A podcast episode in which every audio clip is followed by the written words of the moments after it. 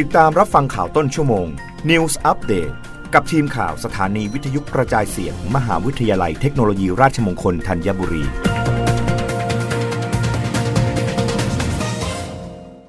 รับฟังข่าวต้นชั่วโมง โดยทีมข่าววิทยุราชมงคลธัญบุรีค่ะ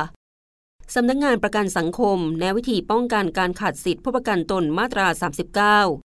นางนิยดาเสนีมโนมัยผู้ในการสำนักงงานประกันสังคม กรุงเทพมหานครพื้นที่ 9 กล่าวว่าผู้ประกันตนมาตรา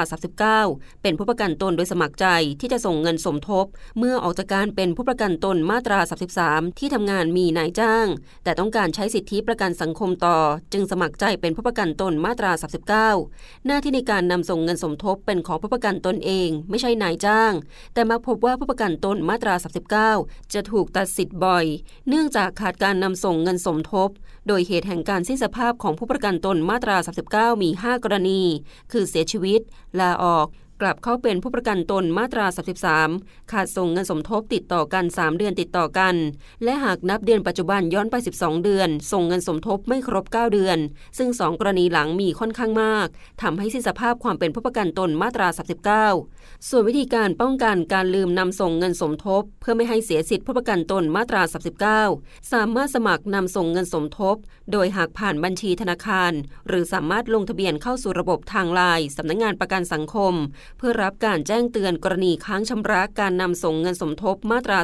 39 และสามารถตรวจสอบเงินสมทบมาตรา 39 ได้ที่สายด่วน 1506 หรือโทรสอบถามได้ที่สำนักงงานประกันสังคมจังหวัดสำนักงงานเขตพื้นที่ทุกแห่ง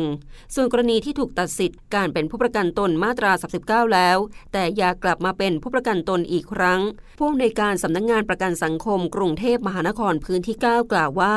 เมื่อผู้ประกันตนขาดส่งเงินสมทบติดต่อกัน 3 เดือนประกันสังคมจะมีหนังสือแจ้งการสิ้นสภาพความเป็นผู้ประกันตนมาตรา 39 ไปยังผู้ประกันตน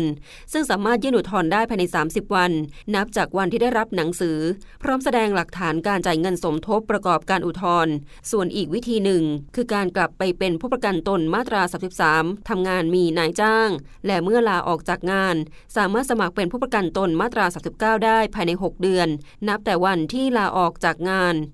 รับฟังข่าวครั้งต่อไปได้ในต้นชั่วโมงหน้า กับทีมข่าววิทยุราชมงคลธัญบุรีค่ะ